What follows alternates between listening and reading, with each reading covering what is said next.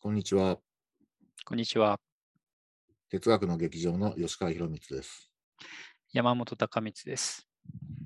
人文的、あまりに人文的。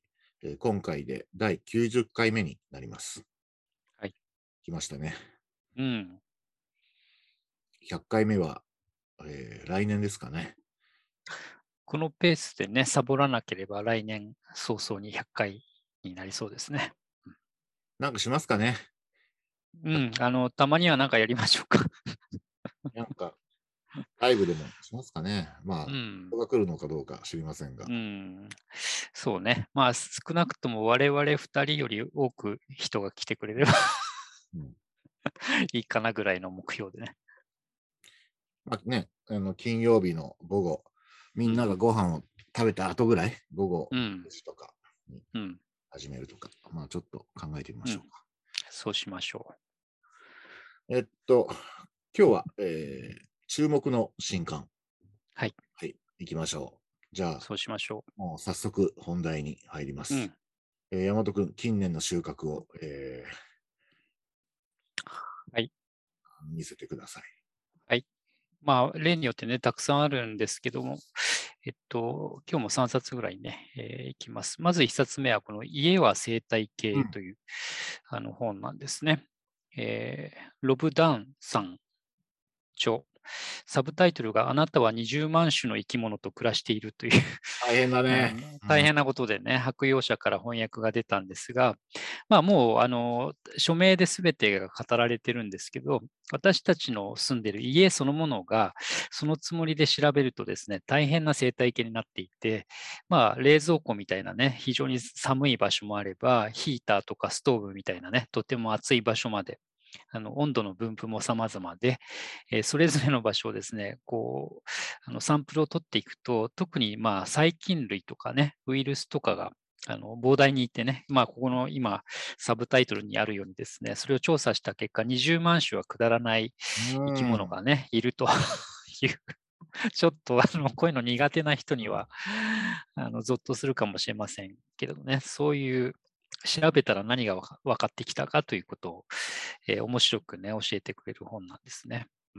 いや、いいですね。はい。うん。普段まあ、あの、そうそう。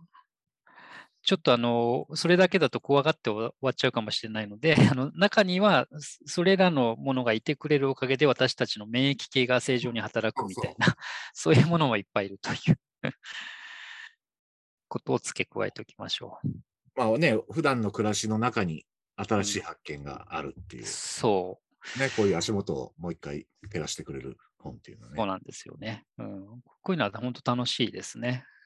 単純粋にというかな。うん。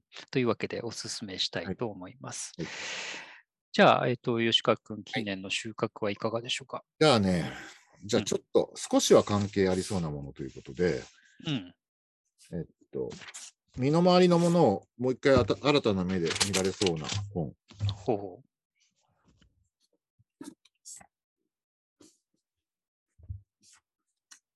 山中俊二さんの誰でもデザイン、う。うんうんうん。未来を作る教室っていう、うんあの、朝日出版社の、えー定評あるレクチャーシリーズ、うんあの中高生にレクチャーした名著がたくさんあるよね。あるある。うん加藤陽子先生とか、そうそ明先生とか。うんうんこれのまあ最新刊で、う。うん。これもね、あの中高生に、えー4日間の特別授業をして、うんえーそれを本にまとめたものですね。うん、いいですね。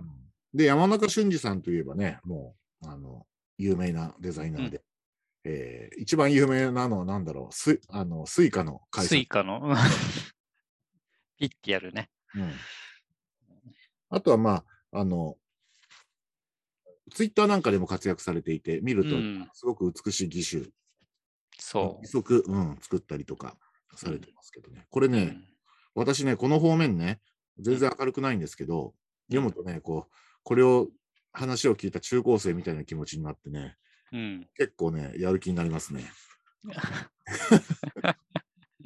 あのデザインとかってね、その本もそうだけど、やっぱり理屈とか、どうしてそういうふうにするのかとかね、使う人の経験をせデザインするみたいな話って、自分も試したくなったりするからね、ちょっとね、うん、やる気が出るんだよね。うん。この、まあ、まあ、それがデザインだと言われればそうなんだけど、あの、いいのはさ、まあ、アートとはちょっと似てるようで違うところもあって、うん。そのまあ、一握りのセンスのある、あるいは才能のある人だけじゃなくて、あの、まあ、もちろんセンス才能いると思うんだけど、トップのデザイナーになるにはね。でも、まあ、基本的にはデザインをするということ自体は、えー才能とは無関係に身につけられる考え方だうん。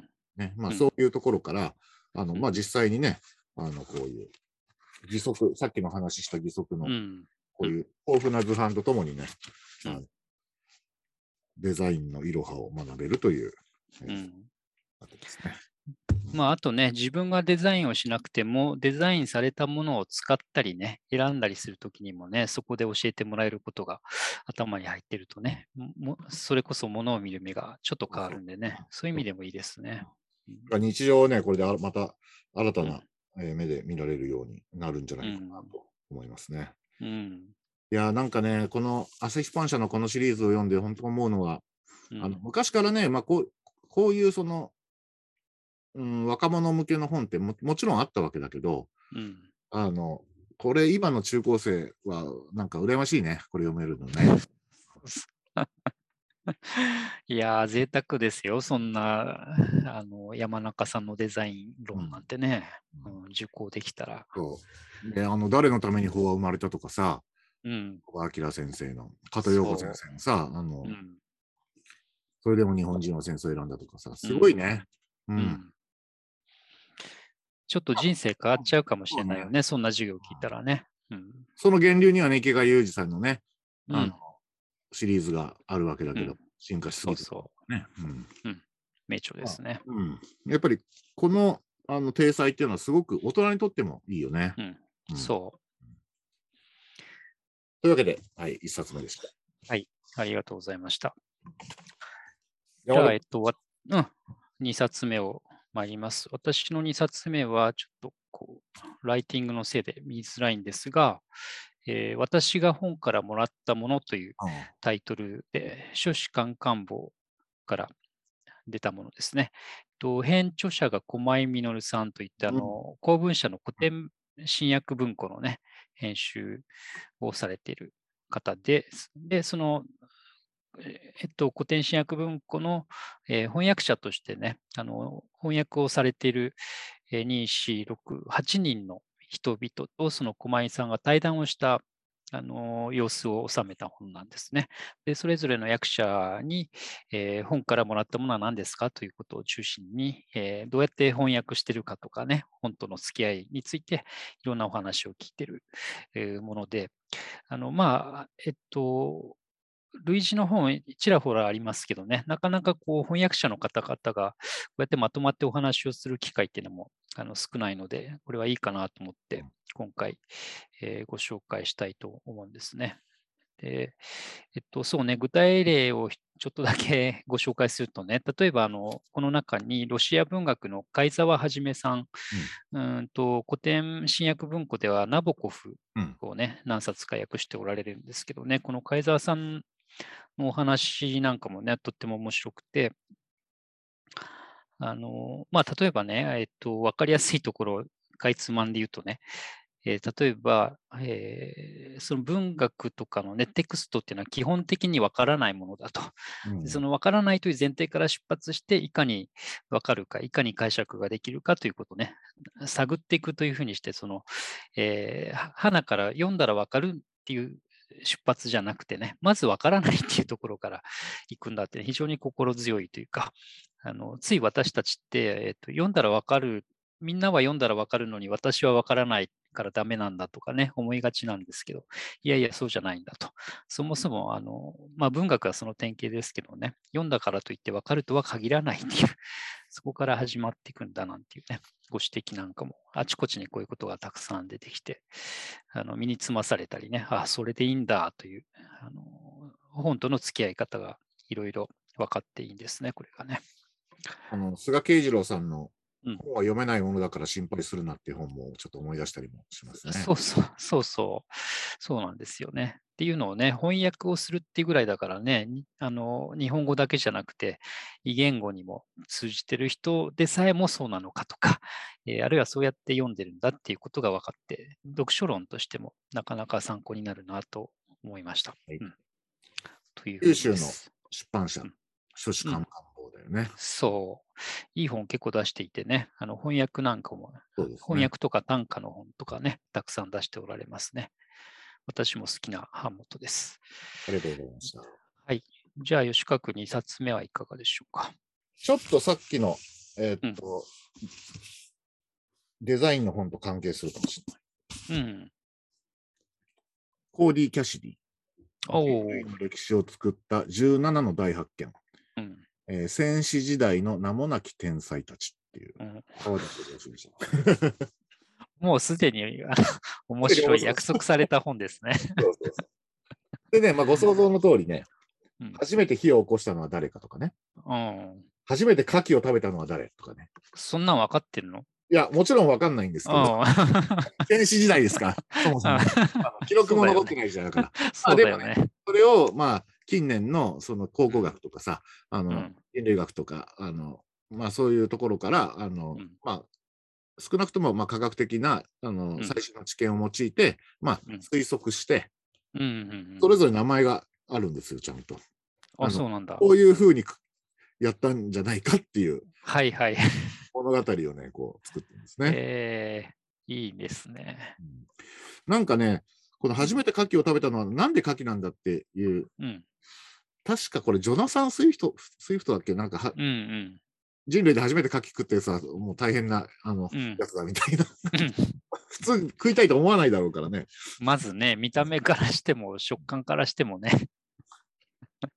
あったあった。あの、うんここにほあの引用されてる。初めて牡蠣を食した者は大胆な人間であった。ジョナサン・スイフトって。まあ、そんなわけでね。そうう。んうん。あの、初めて、えー車輪を組み立てたのは誰かとかね。う車の再発明とかいいしね。うん。うん。あとは石鹸を作ったのは誰かとかね。ほうほでね、一個だけね、ちょっとね、うん面白いところ。これでネタバレになはならないと思うんですが、っていうのも第一章だから。うん第一章だけねう、んアイテムが書いてなくてね、うん初めて何かを発明したのは誰っていう章なんですよ。う。うん。で、この何かってうん何だと思いますか？わ、かるわけないんですけど、わからないね、ももちろん。これがね、これ言ってもいいのかなまあいいよね、第一章。うん。うん。あのこれね、最後の章だったらね、ちょっとあれだけど、うん。抱っこ紐なんですよ。ほう。抱っこ紐。うん、初期の人類はさ、うん。あの、まあ、食物を探すのにすごい大変な苦労してたわけじゃん。農業も発明される前だしね。うん。とはいえさ、生まれたばかりの赤ん坊を地面に置いてて食べ物を探したりしたらさ、もう大型猫科動物にうん一瞬にしてさらわれたりもするわけじゃん。うん。そうだとい。うわけで、その、まあ、サバイブするためのさまざまな作業を、うん赤ちゃんを安全にうんしときながらするっていう、うんまあ、説発明の中の発明。うん。そして、まあ、あの、抱っこ紐っていうのがね。え、それも、あの、いつ頃っていう推定ができてるの？うん。あの、えっと、まあ、正確な推定は全然できうんない。うんうん。あの、まあ、アウストラロピテクスの時代。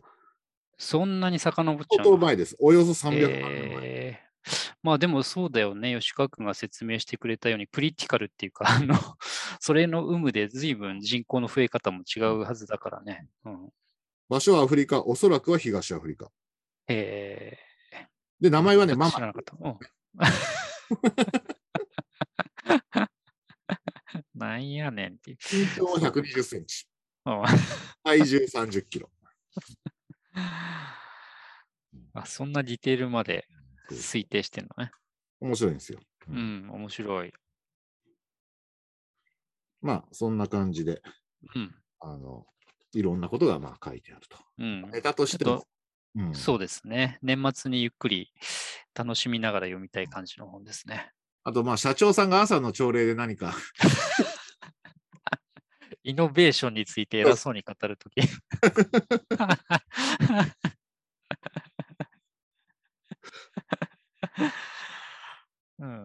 まあだからね、いいね。これ、うん。まあさっきの今日のね、あの、うん。生生態系としての家とうん。デザインと、まあ通ずるものが、お抱っこ紐を見ながら、あ、これアウス、うん。あのアウストラロピテクスのママが300年前にうん。なんか紐とかを使ってうん。やったんだなとかね、うん身の回りのものをこれで再発見するっていう。そうですね。そんなこと何も知らずに同じようなことを真似てやってるわけだからね、私たちはね。うん、いや、面白い。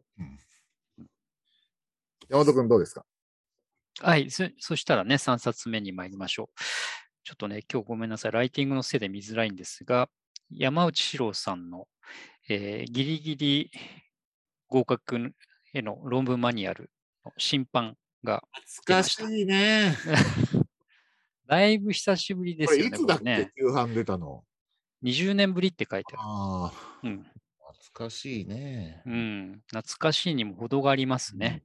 平凡新書で、えー出たん名ですすよね。。うん。名著中の名著ですね。あの、論文マニュアルってね、本当にたくさん出てるんですけど、あの、ひおすすめの一つね、これ、なんせあのタイトルの通りで、えっと、意識高くじゃなくて、どっちかというと意識低く、えーギリギリでもいいから合格するようなね、論文の書き方をなんとか間に合わせようという、あの、低めの志でやっていくというね、作戦なんですね。うんで、あとは、ただね、あの、なんだっけ、あの、えっと、よくネットでも画像になって回ってきますけど、あの、有名なくだりがあってさ、あの、本当はこういうことを言いたいんだけど、そのまま書くとダメだから、論文としてはこういう言い換えをするっていうさ、あの、言い換えの部分ね。えー例えば、誰それはバカだっていうのが言いたいことなんだけど、そのまま書くと大変だから、誰々の見解には最高の余地が残るって書き 書き換えるとかね、えー考えがまとまらないっていう言いたいときには多少うろをたどることになるがとかね、そういうふうにして、何々は読まなかったっていうことは、そう素直に言わずに、何々の評価はまだ定まっていないと言い換えるなどのね、レトリックの指南もついているというね。まあ、それもギリギリ合格のための必要なあのことだというのでね、載っていますけど、まあ、今この時期ちょうどあのおそらくね、卒業論文とか、あの修論とかね、えー執筆の真っ盛りなんじゃないかというう時期のことも考えて選んでみましたけど、どうなんだろう、時期的には、帯帯 にさ、まだ間に合うって書いてあるんだけどさ、うん。この本出たのは、え、11月？えっと出ね、ね。うん、比較的最近出たけど、えー刊行されたのはね、えっとあ、11月半ばですね。もう本当ギリギリごギリギリですね。いろん。な意味で。間に合うって、そん。な、席にもう言っていいのかっていうぐらいのね、そうだね。頑張ってほしいですね。うん、しかもね、今からこれ読ん。でるん。じゃ本当に間に合わないかもしれないん。でね、ちょっとかえってプレッシャーかけちゃうかもしれません。けど、あの、ご紹介してみました。あのまだ間に合うので頑張ってください。はい。じゃあ、吉川君3冊目いかがでしょうか？えー、3冊目ね、ちょっとね、また全く今度は打って変わって、すごい本持って。うん。うん。なんでしょう？ほモシー・スナイダー、秘密の戦争、うんえー共産主義と東欧の20世紀、う。うん。慶應義塾大学出版会。これさ、あの、ティモシー・スナイダーといえばさ、まあ、あの、えー中央ヨーロッパ、東ヨーロッパの、うん、まあ、20世紀のね、あのうん歴史について、すごく大きな本を何冊も出してるじゃん。うん。まあ、あの、し我々にとって衝撃だったのは、ブラックアースとああ、そうだね。ブラッドランド。うん。これ、震え上がったよね。うん。ブラックアースは、あの、まあ、ナチの、その、まあ、プログラムに、うんまあ、その、東ヨーロッパの征服するプログラムっていうのうん。を、まあ、描いた本で、ブラッドランドは、もう名前からして恐ろしいんだけど、うん。まあ、簡単に言うと、まあ、ナチズムとスターリニズムという、あのうんまあ、全体主義のね、この、うんあの、20世紀を席巻した、これの、まあ、両方の犠牲になったのが、うん東ヨーロッパ、中央ヨーロッパ、うん。まあ要は血にまみれた土地になってしまったっていう。で、この本はさ、これら、それら二あの2冊の前に出た本。あ、順番としてはそれらより前なんだね。うん。あの出世作って書いてある。うん。まあ、そういう意味では、まあ、ティモシー・スナイダーの、まあ、うんそれこそ出世作で、その後、ブラックアースやブラッドランドへとつながっていく、うん。まあ、そういう本ですね。うん。その本自体の、えっと、て主題は、え、何だったっけ？ポーランド？うん、ポーランドうん。で、あの、まあ、対戦間だよね。うん。第一次大戦と第二次大戦の間に、あの、ロシアで革命が起きるは、うん。まあ、第一次世界大戦もあってっていうので、大混乱に、まあ、でもう、さまざまめくるめく、まあ、あのうん。情勢になるわけだけど、そこで、そのポーランドの、うん。あの、えーヘンリク・ユゼフスキっていう人、この人、あの、面白いんだよ。あの、モダニズムの画家。うん。で、ある時は、ポーランド政府の高官、そしてスパイにして反ボリシェビキの闘士というわけで、うん。もう、だからその社会情勢を反映したような、もう本当に多面的な人物で、この人にうん。スポット当てながら、その、まあ、主に、あの、ポーランドの、その、対戦間の動乱を、うん。まあ、描くと。まあ、こうすごいですね。これがね、またね、まあ、その、いや、俺はポーランド詳しいよっていう人、たくさんいらっしゃると思うんですけど、まあ、私とか全然わかんないから、うんもうすげえ大変読むの。名前だけでもね、固有名詞の区別と 関係を把握するだけでも大変かもね。あと、まあ、当然なんだけど、めちゃくちゃ複雑なんだよね。うん、そりゃそうだ。うんうんだから本当に中央ヨーロッパ、東ヨーロッパ、中央ヨーロヨ欧ヨーロッパっていうのは本当大変だったんだなってうん、思いますね。うん。うん、まあね両、両国に挟まれてっていうのも変な言い方だけどね、しょっちゅう侵略したり、え地図が塗り替わったりとかね、うん、そういう場所でもありましたからね。だから、あの、この、さっきご紹介したヘンリク・ユーセフスキっていう人が、あうんのすごく面白い人で、うん、あの、まあ、第一次大戦があって、まあ、ヨーロッパ、これが最大のヨーロッパ近代の、まあ、その、ショックだったわけじゃん。うん、日本にとっては第二次世界大戦の方がでかいかもしれないけど、うん。ヨーロッパにとってはまあ第一次大戦で、そうね。それによって、まあ、秩序が崩壊して、スターリンとヒトラーが出てくるわけでしょ。うん、で、その中でももちろん、その、ひ東ヨーロッパ、まあ、ポーランドも大変こう揺れるわけだけど、そこでね、この人はね、この、ユーゼフスキって人はね、うんあのまあ、特にそその時に共産主義と、あの、急進的な民族主義っていうか、うん、あの、ナショナリズムというか、うん。あの、が、まあ、勃興するんだけど、どっちとも、あの、にも、あの、抗って、うん、あの、こう、国を作ろうと、まあ、頑張ったという、まあ、そういう、うんまあ、非常に面白いでうん。すね。うん。まあね、政治的状況もそうだし、そのへ変化の目まぐるしさも含めてね、よくそんな、なんていうのかな、あの、ほ本当に細い道を。よろよろ歩くようなね、難しいことをややろうとしたわけだよね。うんまあ、本当これは大変ですね。う。ん。てか、大変ですねとしかちょっと言えないんですけど。いや、それまた翻訳も老作でしょうね。大変だと思いますよこれはうんうんいや、私もぜひ読みたいと思います。うんありがとうございました。そんな感じで3冊ずつ。うん、まあ、今日もだいぶバラエティ豊かな、えーそうですね。ね。毎回、まあ3冊ずつとはいえ、なるべくね、あのいろんな方面というふうに欲張る気持ちもありながら、うん、難しいんですけどね、選ぶのもね。うんで、そろそろまた鉄撃のあいうえをうんか、やんないといけないですね。うん、そうですね。年内があと多分3、うんあの今回をふ、今回を含めたら4回なのでね、その中で1回ぐらいはやっておきたいですね。そうですね。はい。うんまあ、考えましょう。まだ何も考えてないですけど。うん。そうしましょう。そういうわけで、えー皆さんどうもありがとうございました。ありがとうございました。